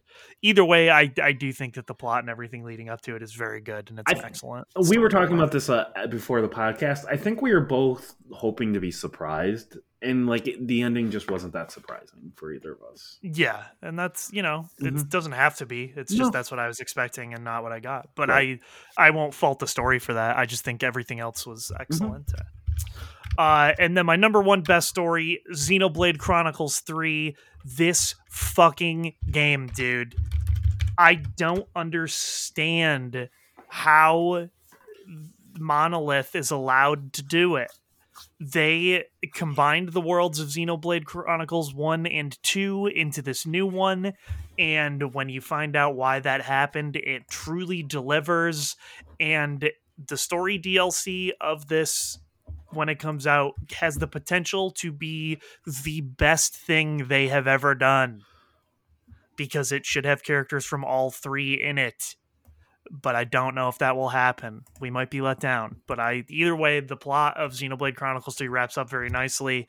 I would try to describe it here, but we would never leave the podcast because it is a very complex JRPG action. Just know that it was good and they do deliver. They deliver on a, the end of a trilogy. They did it for me. Mm-hmm. And uh, Matthew, what do you got? Best story? Uh, my number three is As Dusk Falls, Okay. Yes. uh, which is you know it's in the style of like you know like a Quantic Dream or a Telltale, where it's like that interactive like movie, but you kind of like choose like the dialogue and stuff. Um, it you know it's just a very you know just believable story. Uh, Mhm. it it's about like three brothers and like they just kind of get into some uh, like legal trouble. And the, I don't want to spoil too much because I do think this is one if you're enjoying this playing this like playing uh, Until Dawn with your girlfriend. Mhm. I, I would recommend playing as Dusk Falls. It, it's definitely in a similar category as like I bet the Quarry would have made my list if I had actually played through that. Uh, I yes, I see. Like I watched it and I really Mhm. liked a lot of it, but I didn't play it, so I didn't think I should put it on my Right. list. But that, there are, I think that game is really cool. I would love to. See, I can't wait to see the not bad ending of that game because I want to know like how it properly resolves. Yeah, I got kind of a bad ending with one of like the characters. Um, Uh it was just a decision. Like, do you think it's something like as Dusk Falls? Do you think that's something you would play? probably not. Okay. I don't think so. Uh, there's a moment like towards the end where a character like he got into some like legal trouble and the cops were after him. He was on the run. Mhm. Uh, and then like the the game kind of ends and like eh, he he wanted to all he really wanted to do was just kind of run away, go to Canada, and become a park ranger. Uh, he Mhm. stopped somewhere I can't remember where it, it was somewhere in I think like Utah or something like that in like one of the uh, parks. And a park ranger is just kind of talking to him and then the park ranger finds out who he was and how like like like him and his family basically murdered some cops. Uh, so you had a chance to kind of get away but what i would have had to do is basically like assault this like old really nice like park ranger and i just didn't want to do that and because i didn't do that it put him on like put this kid on death row. Oh and shit! it just like it was a little too extreme but like even then i still did enjoy the story yeah, yeah. uh, but I mean, it is one of those like uh, things are always a little too black and white. Yeah, yeah. Uh, it didn't really make sense why this kid would have been on death row because like he didn't do anything. Uh, I, his brother shot somebody, but like he didn't. It, it just does not make sense for him to be on death row. But like it, it's a video game, and sometimes they want to like deal with the extremes. So like basically, basically with that character, you either end up end up on death row or you end up in like he ends up in Canada and he's like a park ranger. So Mm. and all I had to do was like to assault this really nice old man, and I didn't want to do it. Uh, and I know that's great praise for, uh, my, but like I did enjoy the story. It was just like Yeah, one of those yeah. moments where it's like I, that part just kind of bothered me a little bit. Uh, my number two was a Plague Tale, a Requiem. Ah, yes. I didn't love the gameplay, but like the story was just fantastic throughout. And like unlike God of War, they went for an ending and they just nailed it. Mm. It is bold as hell. I, I, don't want to spoil because like that is like one of my top three best moments. But like Mhm. it is like it's one of my favorite stories this year because of like how bold of an ending they went with. Mhm. Uh, and then number one is God of War, and uh, it's just the dialogue is just so believable. There are just like these moments. I just I love that one moment where a Atre- or Kratos is Atre- like apologizing to Kratos, or a Kratos is apologizing to Atreus, and then like it ends with Atreus saying like, "Don't be sorry, be better." Yeah. and it, like perfect storytelling with visuals. Kratos just kind of like smiles. He just kind of smirks. Well, that was because he had said that to Yeah, Atreus. I know it's a great callback in the first one, but like it's still it's just like like it's just great storytelling and just like it, it was a great callback and I just I love the little moment. So yes. Mhm. Uh so uh God of War was my favorite story of this year. I will say I was a little disappointed in the story in Horizon. Ah, yeah. Uh, that was one of my favorite stories in the first one, and like I think the combat and the gameplay got better, but I think the story took a huge step back. So Mm, I'm a little disappointed it didn't make my top three. yeah. Maybe they'll solve it when they go to Hollywood. Uh, yeah, that'll definitely do it. Yeah, I think that's gonna do it. I think actually the VR experience will pull it all together. oh yeah, that or Mhm. the multiplayer game. Maybe. That yeah, that, that could do it too. Uh, so uh, best moment. It's hard. Like this is definitely the spoiler heavy category. It's impossible to talk about these games and not talk about these moments and not spoil. yeah, especially because two of mine are the end of games. Uh, only one of them is an ending for me. Well, technically both, both two. Of mine, two of mine are. So Uh, so uh, what uh, uh, is your third favorite uh moment, Manny? So, best moment or sequence, my number three is the end of Splatoon 3. So, I did you play any of the single player at all? I played like the first couple chapters, and I was like, I like the multiplayer more than this. Okay, so it's important that you know that you have the little buddy, Right. The little the little guy that you can throw. Okay, so at the end of the game, you get all of these pieces together to build a rocket, and you turns out that Mr. Grizz, the bear, reveals himself and he's a giant bear man. And he's like, haha, dumbass, I made you get this shit, and now I'm gonna rocket all of the goo out into space, and then it's gonna come back down and crash on Earth, and th- the mammals are gonna be able to overcome the sea people again. right? And he blasts off, you can't stop him. But then you are able to get to space because uh you somehow are able to like latch onto the rocket and you, you're up there with him and you fight Mr. Grizz while he is on the other side of the rocket and you are like climbing up the rocket once you beat him he like gets really raged out and he throws you off the rocket and you're like oh no now they're gonna die but then dj octavio the octopus from the beginning of the game and from the previous two games he has a spaceship mech that uh, you then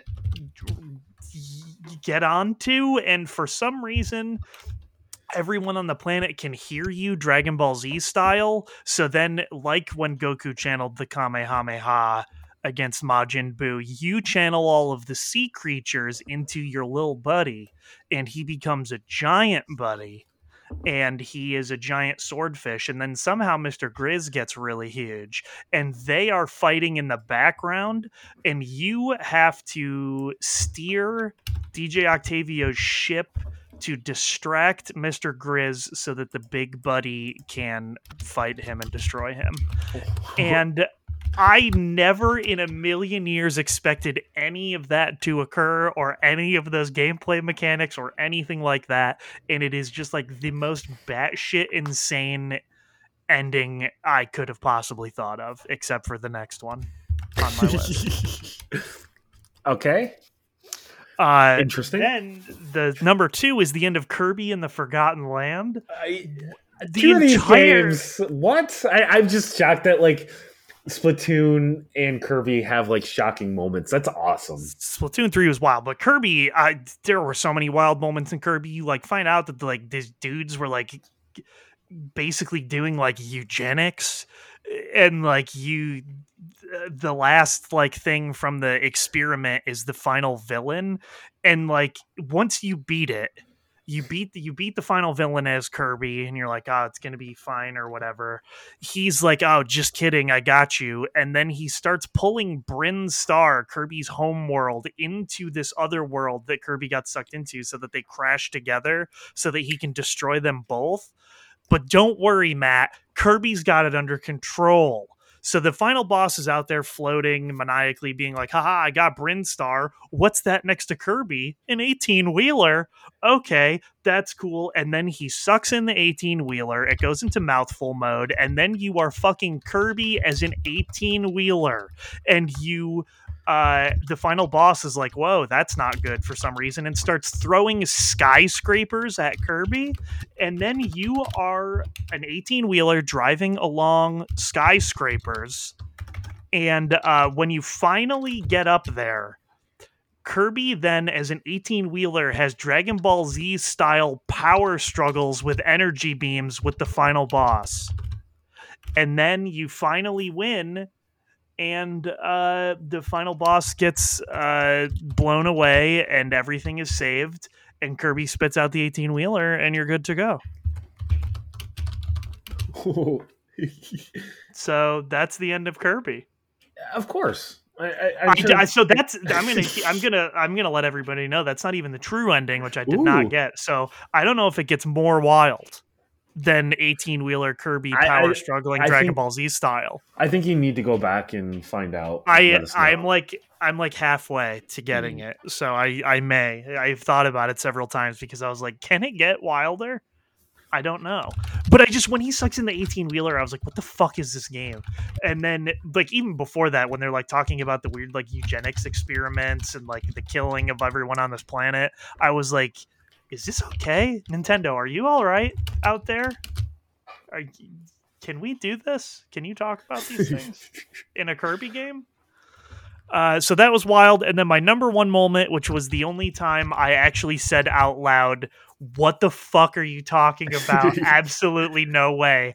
And it was when you find out that Tyr uh-huh. was Odin the whole fucking time uh-huh, in God uh-huh. of War Ragnarok. I could not fucking believe it because normally you see a plot, I can see video game plot twists coming. That I just was like, no way. And especially the lead up to it was fucking crazy, where like the whole game you're like going on these side missions to be like oh Tyr doesn't he's not going to fight with us as the god of war. He's like done with it. He thinks there are all these other ways we should do things. And so you go out of your way to do all this other dumb bullshit and finally it's at the point where you're like oh we got to go to asgard. And Tyr's like i've had the secret way into asgard the whole time. And brok is just like the fuck you do what like right. we've been doing this this whole time and he starts getting pissed off and then he's like and what's with you calling atreus loki all the time and like what's oh what the fuck is the other thing he says well i think it was more it wasn't all the time it was just like one time he accidentally called him loki yeah, and he was like, "And why do you? Why are you taking the mask?" And he slaps the mask out of his hand, mm-hmm. and then he gets stabbed, and then he turns into Odin. And I was like, "You gotta be fucking absolutely kidding me? Odin was here the whole time. See, like I thought it was just Odin pretending to be Tyr for that one moment. Uh, it wasn't until a little later that I realized that, like, oh, it was Odin the whole time. It like it was never Tyr, and then all of a sudden it's like this makes a lot more sense.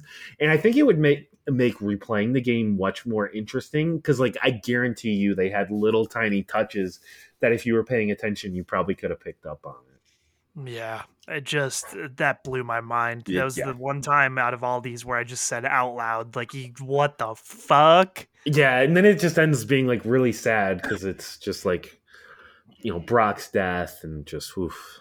After that, like the entire tone of the game changes. Part of that might have been Sindri's fault. Uh, that was one hundred. I don't want to say Sindri's fault but I, I, mean, he's he lost part of his soul yes, when he I, tried to resurrect him from death the last time. I know.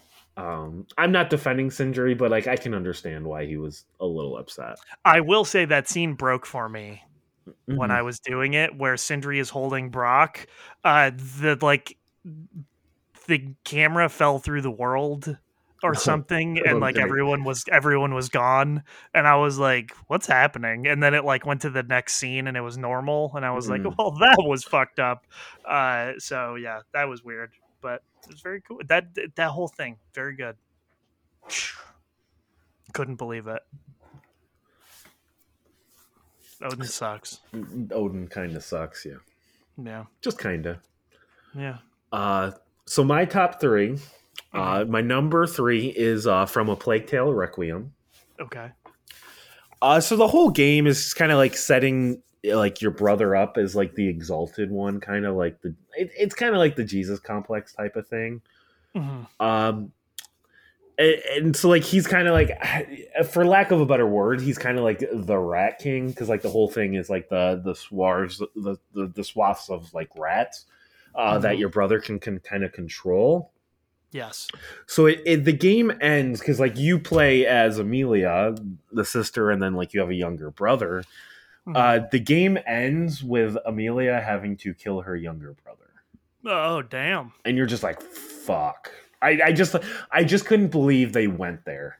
It, it Yeah, was just like so shocking, and it, like for the most part, it was a pretty like mediocre game with a pretty good story. I was pretty much just keeping it playing the game for the story, and then it just like had that like really bold ending that I was like, thank you, thank you for doing something bold. I always like when stories like it, it may not be popular, but like, hey, you went with something bold, and I appreciate that, and like that is literally like you like you hit your brother with a, a slingshot, and then like the game goes to black Mm, that is literally like boom the game is over. It wasn't it wasn't hard. It wasn't like a final boss. It was just like one hit dead game over. So like maybe like the, the brother isn't dead but i really hope like they definitely implied it like boom dead game over. So yeah, yeah. i really appreciated that.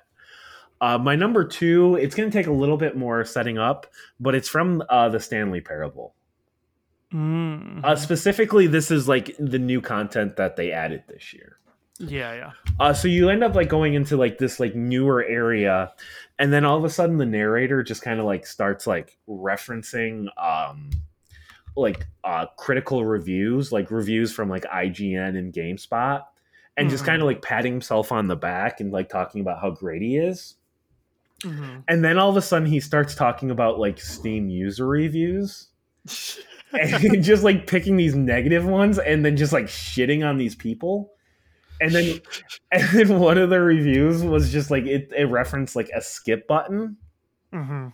So in just like this like just like smug mocking this like person, like the game adds a skip button. So you hit the skip button and then you have to kind of like go into the like into this room and then you just kind of have to like keep hitting this this finding and hitting the skip button and you just keep doing this over and over and over again until the world ends Ah.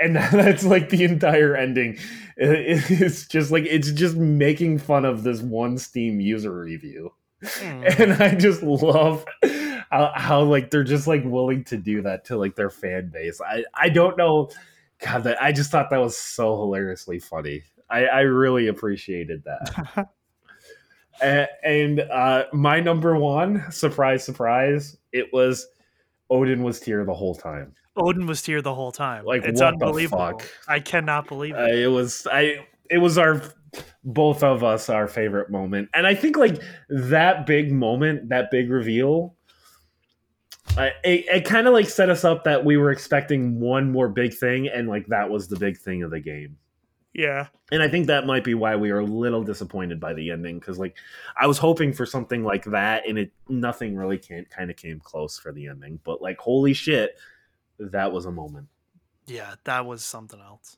Uh, the game had a few great moments, but like that was definitely the moment of the game, and I, I'm sure we are not the only people who like who are picking this moment as like their favorite moment of the year. So No, absolutely not. I that that is like to me like if you're gonna like pick a moment from that Mhm. game, like that is the one that you would be like, what the fuck? and I like the fact that they never explain like where Tyr actually is. Like we have no oh, idea. he's dead. Oh, is he? I think so because that was the implication. They thought he was dead the whole time, but then Atreus was like led to believe he was still alive, and that's why they went to look for him. I but like I I and maybe they'll never explain it, but like there is still a possibility he's alive somewhere. There is, but I mean, they had made it. They had said before that Odin had killed him, Mm, that is true. I didn't even think about that. so I yeah I I don't know. I guess Hmm. anything could happen. Yeah. Yeah, I guess that that's it for our uh, Mhm. our categories here. And uh, next week we will be doing our top ten of the year. Yes. I think both of us were a little underwhelmed this year by games. I was. I did hundred percent more games this year than I do normally. Mm. So and that could just mean that you bought less fewer games and you just kind of like focused on those games a little more. actually, now that I think about it, that's not true at all. Mm. Because last last year I did Chicory, Death's Door, Psychonauts, Ratchet, and I did a bunch last year, so never mind. Mm. I just this this year it took more time, and I did two Pokemon games, I guess. and you spent like a ton of time with Elden Ring. God, I'll never beat it. No. It's so sad. Uh, yeah, but we'll do the we'll do the top ten. Uh, Normally, we do that on New Year's Eve. I think now that Mhm. we both have girlfriends, they're Yeah. probably going to want to spend New Year's Eve with us. So we so we're gonna do it the the next Friday, the thirtieth. the thirtieth. So it'll be you know the day before, um, Mm-hmm. which I think is probably better anyway. We'll just keep it going, Yeah, I think that's fine. and then and then we're back into the new year, which is kind of crazy. Um, Yeah, and I I gotta figure out how I'm gonna play games going forward because like I don't. I still have. How am I gonna play Midnight Suns?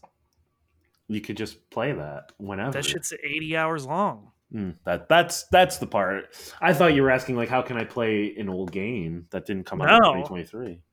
I'm saying, how is there time to play it? I I don't know, and maybe we're just at a point where we can't play 80 hour games anymore. That's why, like, I can play those types of games if they are on Switch. Right. Maybe I should have just bought it on Steam. I fucked up. Well, we'll find out I guess you're just gonna have to take your PlayStation 5 to work every day, and then every like, day. Mhm. Mm-hmm. and then just plug it in at, on the break room for like 10 minutes. Because it'll take five minutes to set up. Actually, it'll take five minutes to set up and five minutes to take down. So yeah. So You'll- I mean, you'll get like a good fo- solid five minutes. yeah, definitely worthwhile for a strategy game. Yep. Uh, yeah. So that and I um I I don't know if it's gonna end up happening before Friday, but I, God, Chained Echoes is so fucking good. All I have left is Pokemon, and I just have to beat the Elite Four. So I mean, technically, I have nothing left, but if I could beat Chained Echoes, that would be tight. I will definitely not beat Need for Speed because the amount of time it would take me to get to the quote unquote end of that game would be very long. And uh, I guess I could beat Bayonetta in theory. But uh, I but, but, like, there's no 10. point because it's not going to make your top ten list. Yeah. And that's kind of why, like, I started Need for Speed. I liked it, but I was like, it's not going to make my top ten list. It would have made my top three for best story because it's so fucking wild. It makes no sense. it could have made your. It could have made like a best moment. Okay, hang on. I, for the people here, I have to explain the basic plot of Need for Speed. So, like, Uh, uh, I, I can't even. My brain is just frying trying to think about it. First of all, it's trying to be like edgy to show that like you and your friend are like you had a hard life. You grew up in the foster care system, and they don't shut up about being brought up in the foster care system. Like I, okay, that that is a thing that happens a lot. And then you work for a guy in his garage, and he's like a totally nice, normal man. And then he asks your friend to do her job, and she does it. Right? This is like a this is a normal interaction, and then she is like upset that he's not like praising her more for it and he's just like yeah you did your job that's cool i like that and then he's like you know what we should have a brisket barbecue wouldn't that be tight? And then she like flies off the handle and is like this idiot offering me brisket. We're making minimum wage here at this shop and i'm i'm doing my job and blah blah blah, blah and then she betrays you and him steals your car and steals every single car from this garage because he offered her brisket. Listen, if someone offered me brisket, I would take that. Brisket's so good. you take any food. You're like, oh, thank would. you. I don't have to cook. Uh, Thank you. And it's just it's one of those things where it's like I this doesn't make sense. Like this is not a rational like logical escalation. Like the logical escalation would have been like, "Hey man, I think I deserve a raise, not like I'm grand larceny." And also, you would be able to find those cars. They all have license plates. What the fuck? And somehow they couldn't find them. Anyways, best story overall. And then she comes back to town with the same car she stole, by the way. So, like, arrest her. Uh, she comes back to town two years later and like makes a weird street racing circuit, and then is like, "Time to race." Like, what the fuck? I don't know, man. I'm gonna see it through to the end. I gotta know how it goes. eventually I would like to go back to it, but right now I was just like, I'm not feeling this, so I'm not gonna. It's not gonna make my top ten list, so I'm not gonna bother. I, I really wanted to just focus on Pokemon. So. Yeah. I kind of like you, like you just like got obsessed with Pokemon, and like I just sit there and play like five hours straight. Like, oh yeah, that's where's my night going? well. Yeah.